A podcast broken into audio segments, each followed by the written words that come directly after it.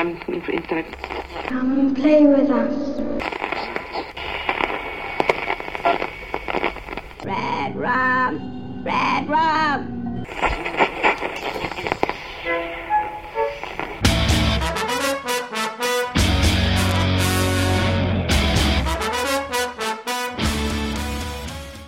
Na Pyrkonie w 2011 roku poszedłem sobie na spotkanie z panem z Egmontu. To było spotkanie z gatunku tych pesymistycznych. E, Jak to rynek komiksowy ledwo zipie, jak to empik wszystkich cygani e, i jak to ogólnie w czarnej dupie jesteśmy. 50 minut narzekania, po których człowiek zdołowany opuszczał salkę prelekcyjną. E, Na finiszu ktoś z słuchaczy zapytał pana z Egmontu, czy powie nam na zakończenie jakąś miłą rzecz. No i wtedy pan z Egmontu powiedział: Wydajemy amerykańskiego wampira.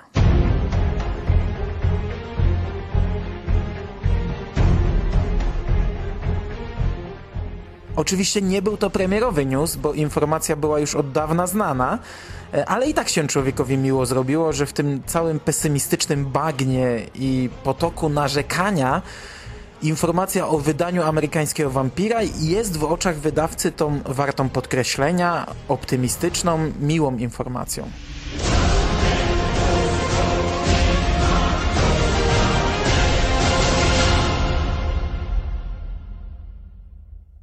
Szkoda tylko, że od tego czasu minął przeszło rok. W Stanach powoli zamykają piąty tom, e, serie wychodzą równolegle, o czym więcej później, a u nas na tym pierwszym tomie jak na razie się skończyło. I choć druga odsłona jest już od dość dawna w zapowiedziach wydawcy, to data jest bardzo płynna i często się przesuwa. Na chwilę obecną jest to październik. Jak będzie w październiku, no to czas pokaże.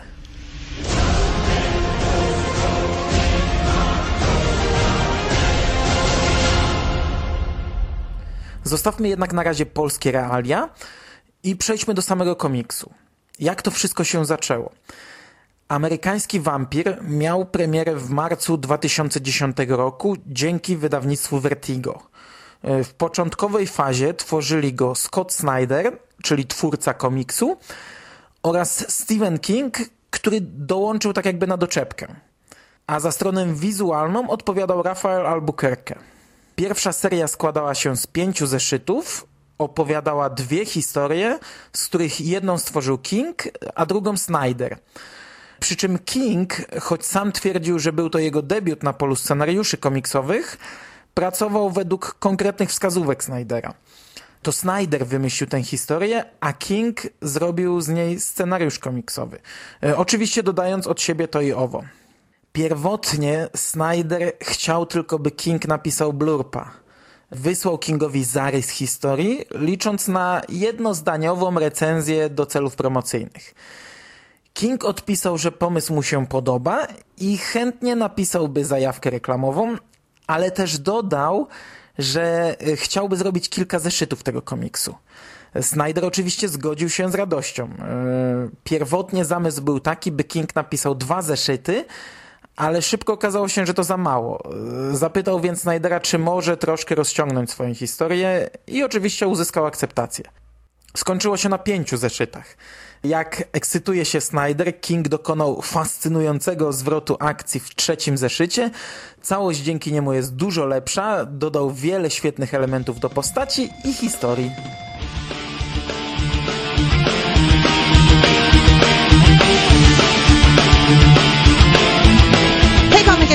Christina here, and I am with Scott Snyder, one of the creators of the Eisner winning American Vampires. He's a lucky fucker.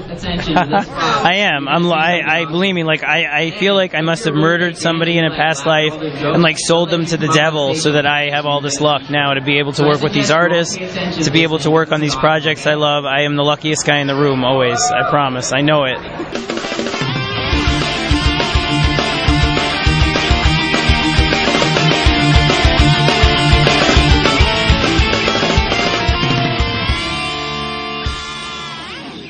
Ogólny zamysł był taki, że każdy z panów tworzył oddzielną historię przedstawiającą genezę innej postaci, a obie opowieści przeplatają się ze sobą w komiksie. Każdy zeszyt podzielony jest na dwie części, z których jedna jest autorstwa Snydera, a druga Kinga. Postać, którą zajął się King to Skinner Sweet, cowboy, morderca, złodziej napadający na banki w latach 80. XIX wieku, który staje się wampirem nowej rasy. Ta opowieść zajęła połowę pierwszych pięciu zeszytów, podczas gdy drugą połowę stanowi opowieść Snydera o wampirzycy z Ameryki lat 20. XX wieku, Pearl. Scott Snyder tak powiedział o tym projekcie. Nie ma nic bardziej ekscytującego niż ta szansa zdefiniowania na nowo klasycznego potwora, stworzenia nowej mitologii i skrywanej historii poza dostaniem tej szansy wspólnie ze Stephenem Kingiem i Vertigo. Szczerze mówiąc, nie potrafię sobie wyobrazić, by ktokolwiek inny mógł mieć bardziej istotny i trwały wpływ na mnie niż Vertigo i Stephen King. To, że zarówno oni, jak i wspaniały Rafael Albuquerque będą ze mną pracować, to spełnienie moich marzeń. Stephen King natomiast tak skomentował ten komiks. Uwielbiam historię o wampirach i pomysł pokazujący wyczyny unikatowego amerykańskiego wampira naprawdę rozpalił moją wyobraźnię. Szansa na stworzenie takiej historii, być przy jej narodzinach, przyprawiła mnie odrżenie. Jestem winien Scottowi Snyderowi wielkie podziękowania za podzielenie się ze mną swą wizją i łyknięcie z jego wiadra z krwią. Rafael Albuquerque powiedział natomiast, w czasach, gdy wampiry są wszechobecne, Scott i Steven dokonali czegoś niemożliwego. Oryginalną, innowacyjną i szczegółową nową historię. To wymagający i ekscytujący projekt. Jestem dumny, że nad nim pracuję. I to jest teoretycznie główny powód powstania amerykańskiego wampira. Mówię teoretycznie, bo tak naprawdę Snyder w posłowiu pisze, że myślał o tej historii już od 2002 roku, ale szukał dla niej odpowiedniej oprawy. Ostatecznie jednak komiks ukazał się w czasach, w których wampiry zostały sprowadzone do poziomu rynsztoku. I King podkreśla, gdzie się da, że tym komiksem chciał zwrócić wampirom kły, skradzione przez nową modę na słodkich chłopców emo-wampirów. Chciałby wampiry znów stały się zimnymi mordercami. I to założenie udało się zrealizować w 100%, ale też nie do końca zgadzam się z tym, że wampiry dopiero od kilku lat są poniewierane przez filmy czy książki. I tak naprawdę sam King krytykował też choćby filmy z Belą Lugosim.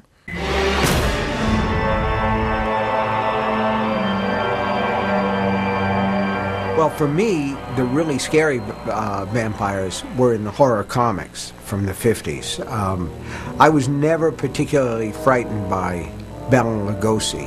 Uh, to me, he looked like some kind of a whacked out concert pianist in his tuxedo with his black hair swept back from his white forehead, and he says, I never drink wine. he just kind of.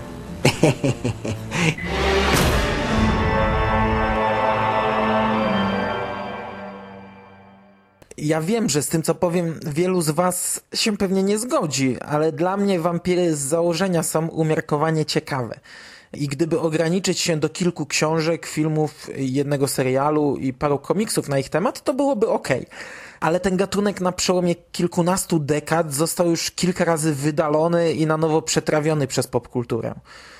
Wielokrotnie doprowadzany w rejony często niezamierzonej autoparodii i tak naprawdę zmierzch i wszystkie jego pochodne są tylko wisienką na torcie. Jednym z wielu upadków, choć przyznaję, że to taki dość mocny cios. A ja w przeciwieństwie do wielu krytykantów akurat czytałem Zmierzch i widziałem trzy filmy, więc naprawdę wiem, co mówię, kiedy mówię, że jest to dno. I know what he did to you. Bella, I won't ever hurt you. I promise. No ale tak naprawdę zmierzch i wszystkie pochodne to tylko przystanek na długiej drodze, na której ewoluował ten gatunek. Bo może się mylę, ale wampiry przeszły już chyba wszystkie możliwe metamorfozy, zagościły we wszystkich mediach i bez wątpienia na to, czy pozostawimy ich w roli biednych emo chłopców, wegetarian jedzących tylko niezagrożone gatunki zwierząt, czy oddamy im ich kły i zrobimy z nich zimnych morderców, nie zmienia to faktu, że ten temat wypalił się dekady temu. I nic, co powstanie w tej chwili, nie będzie nowością w tym gatunku. Snyder w amerykańskim wampirze wprowadza nowy gatunek wampira, którego nie dotyczą klasyczne zasady. Czy wyszedł z tego obronną ręką? Tak, oczywiście. Amerykański wampir to jest świetny komiks i momentami cholernie mocna, krwawa i kopiąca tyłek historia. Czy jest to jakaś rewolucja w tematyce wampirzej? Absolutnie nie. Wampiry ewoluowały już we wszystkich możliwych kierunkach i to też już dawno się przejadło. Choć przyznaję, że na chwilę obecną, jeśli miałbym wybierać między klasycznymi krwiopijcami, a dobrze wykonaną wampirzą mutacją, powiedzmy, że już teraz żegnamy się z wersją emo i smutnych, zakochanych chłopców zostawiamy poza rankingiem, no to ja wybieram mutację. Z naciskiem na ciekawe wykonanie. Bo tak jak powiedziałem, nie oczekuję nowości w tym temacie, ale niech ta cała wampirza ewolucja nie graniczy z absurdem. I w przypadku amerykańskiego wampira jest to zrobione tak jak lubię. King przeniósł wampira na dziki zachód. Żyje on na pustyni, w świetle słońca i ma moce wyraźnie amerykańskie. Wampirza krew na przestrzeni wieków zmieszała się z różnymi populacjami w różnych czasach. W końcu mutowała i powstały różne gatunki wampirów. Jest więc w drzewie genealogicznym ta sekretna gałąź z innymi gatunkami niż ten dominujący w Europie, który znamy. Klasyczny, funkcjonujący nocą, pijący krew, palący się w słońcu. Skinner Sweet ma zupełnie nowe moce i nowe słabości. Jest bardziej gwałtowny, silniejszy i nieprzyjemny. Ciągle przebywa na pustyni i słońcu. Jest bardziej muskularny, zwierzęcy i dziki. Nie jest dobrze wychowany to istota bardziej pasująca do pustyni Las Vegas czy Kalifornii niż do miejskich, eleganckich miejsc, gdzie można działać nocą i ukrywać się za dnia. Nowe wampiry są bardziej zwierzęce, porywcze, dzikie, a przez to straszniejsze. To tego rodzaju stworzenia, których nie tylko nie chcielibyśmy spotkać w ciemnym zaułku, ale nawet w środku dnia w centrum miasta. Ich przemiana nie ogranicza się tylko do wysunięcia kłów i ewentualnego syczenia, ale jest to mocna, robiąca wrażenie metamorfoza. Zmienia się w zasadzie cała fizjonomia wampira. Ich zęby stają się długie, niczym kły u węża. Zmienia się też rozwartość szczęki, która przybiera nienaturalne dla człowieka wymiary i także przypomina rozdziawioną paszczę węża. Pazury wydłużają się bardzo mocno. Ich komiksowa przemiana naprawdę robi wrażenie. A metody działania także całkowicie różnią się od tego, co robią klasyczne europejskie wersje krwiopijców które zresztą w amerykańskim wampirze walczą z nową odmianą, traktują ją jak zwierzęta i nie akceptują w roli przedstawicieli tego samego gatunku. Scott Snyder tak opisał postać nowego wampira. Powiedziałem Stevenowi, że pod pewnymi względami myślę o Skinnerze jako Jokerze, że jest kimś bardzo nieprzyjemnym i okropnym. On powiedział, okay, rozumiem. Zastanawiałem się, czy zdoła uczynić go wystarczająco złym, ale potem byłem zdumiony. Nie zdawałem sobie nawet sprawy z ogromu zła, jaką ta postać posiada, dopóki nie zajął się ten King.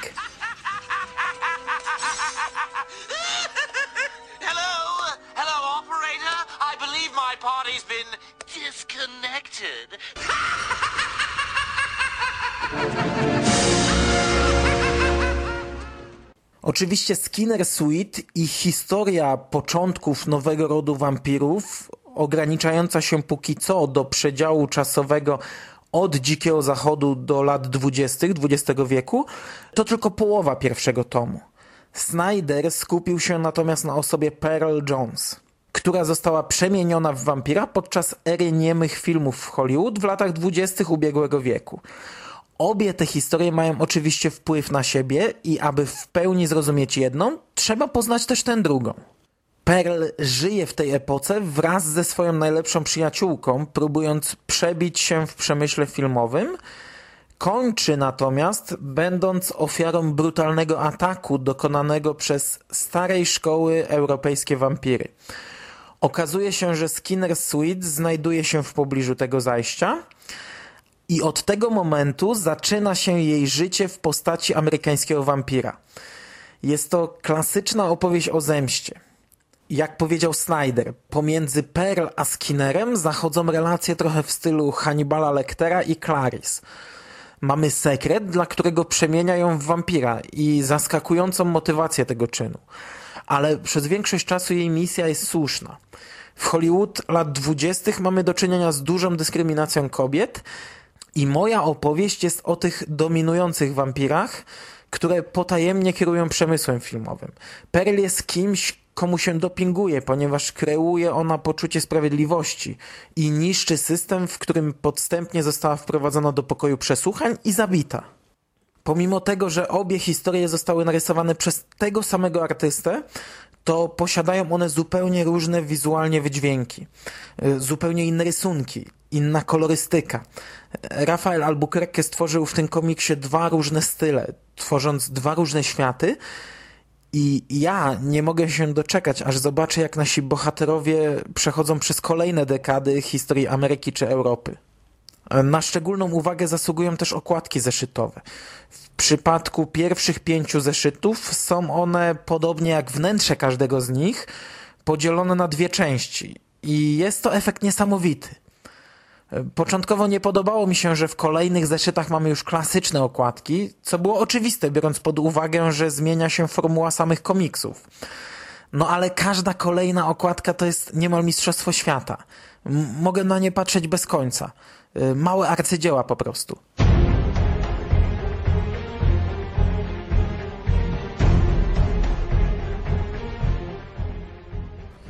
Dwa zdania muszę powiedzieć jeszcze o samym wydaniu. Egmont wypuścił to w sztywnej oprawie z płaskim grzbietem, tak jak wszystkie komiksy z serii Obrazy Grozy. I ja osobiście jestem zachwycony naszym wydaniem i uważam, że polska edycja jest lepsza jakościowo niż oryginalna. E, oczywiście są też drobiazgi, do których mógłbym się przyczepić, no ale przecież nie będę się czepiał rozjechanych nabłyszczanych liter na okładce, czy krzywo przyciętych stron z białym paskiem po zewnętrznej, bo są to pewnie jakieś niuanse drukarskie, których nie rozumiem. Bardzo nie podoba mi się natomiast inna rzecz.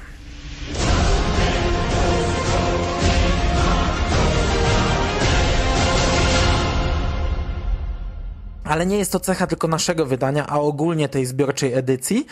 I jest to spowodowane złym rozplanowaniem stron już na etapie wydań zeszytowych. Mm, co jakiś czas w komiksie pojawia się taki moment uderzenia. Rysunek na całą stronę, który ma szokować, czasem zaskakiwać, ale zawsze robić wrażenie na czytelniku. W zeszytach to zawsze było tak jak trzeba, czyli taki rysunek ukazywał się naszym oczom po przewróceniu kartki, jednak w zeszytach reklamy są na pojedynczych stronach, co jest bez sensu, bo to automatycznie przestawia układ wszystkich kolejnych stron w wydaniu zbiorczym, które jest zawsze pozbawione reklam.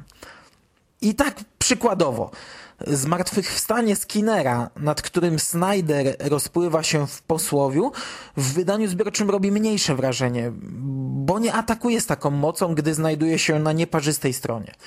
To samo w przypadku sceny z przyjaciółką Pearl, która dodatkowo ma nie tylko szokować, e, ale właśnie zaskakiwać czytelnika.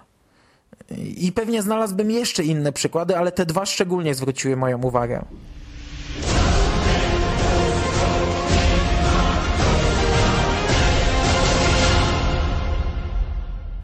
Na koniec mogę powiedzieć tylko, że polecam. Polecam nie tylko fanom wampirów, ale szczególnie miłośnikom dobrego, krwawego, mocnego, nieprzekombinowanego, ale też ciekawie skonstruowanego horroru. Zwykle niechętnie podchodzę do opowieści wampirycznych, ale czasem nadal potrafią mnie czymś urzec. Amerykański wampir jest jednym z takich tytułów. I choć King spisał się tutaj na medal, to sama historia jest na tyle ciekawa i dobrze wykonana, że na pewno będę ją śledził do końca, pomimo braku Kinga w dalszych częściach. Swoją drogą, mniej uważnym czytelnikom zalecam uważne oglądanie komiksu, bo czeka tam na Was kilka fajnych nawiązań do twórczości autora. Bardzo cieszę się, że King brał udział w narodzinach tego projektu, bo jest to naprawdę coś bardzo dobrego w tej tematyce. Co się natomiast tyczy kolejnych tomów, pierwszą serię kupowałem w oryginale i tak też ją czytałem. Komiks podobał mi się tak bardzo, że planowałem od razu czytać dalej, yy, co nawet zacząłem robić, ale wtedy pojawiły się informacje o polskim wydaniu i stwierdziłem, że skoro Kinga już nie będzie w kolejnych tomach, to nie ma też potrzeby się spieszyć i można poczekać na to, co przygotuje nam Egmont. Problem w tym, że polskiemu wydawcy najwyraźniej także się nie spieszy. Z drugiej strony nie wiem, jak wygląda sprzedaż tego komiksu w Polsce, ale biorąc pod uwagę, że takie tytuły jak Joker czy Zabójczy Żart wydane w tej samej serii, więc pewnie przynajmniej w takim samym, a zapewne większym nakładzie, znikały ze wszystkich sklepów po jakichś trzech miesiącach od premiery, a amerykański wampir nadal leży na półkach w moim Empiku, no to może ma to też jakiś wpływ na opóźnienia w wydaniu. Ja dzisiaj przeczytałem pierwszy tom po raz drugi i znów mam ogromną chęć, by od razu sięgnąć po kolejne części tego komiksu, ale też ponownie stoję przed dylematem, czy czekać na polskie wydanie, czy olać to i kupić w oryginale. Szczególnie, że polski wydawca, nawet jeśli kiedykolwiek wyrówna z oryginalnym, to nigdy nie zaoferuje mi tak atrakcyjnej cenowo oferty. Wracając do tego, o czym mówiłem na początku. W Stanach co jakiś czas wychodzą dwie równoległe serie tego komiksu, które potem trafiają jednak do jednego wydania zbiorczego. I tak przykładowo, trzeci tom zawiera 12 zeszytów, 290 stron, a kosztuje tyle samo co tom pierwszy. Aktualnie znów wychodzą dwie równoległe serie, czyli piąty tom też zapowiada się bardzo obszerny. Egmont na 100% nie wypuści tego w takiej formie, tylko zapewne rozdzieli je na dwa oddzielne tomy, sprzedając każdy z nich drożej niż oba razem w oryginalnym wydaniu, łącznie z przesyłką. Z drugiej strony, ja strasznie nie lubię, gdy narzeka się na zapas i krytykuje zawczasu coś, co jeszcze się nie wydarzyło, więc na tym póki co zakończę. Ale zaznaczam, że jeszcze w tym podcaście powrócę do tematyki amerykańskiego wampira, gdy tylko w tym czy innym wydaniu wreszcie zapoznam się z jego treścią.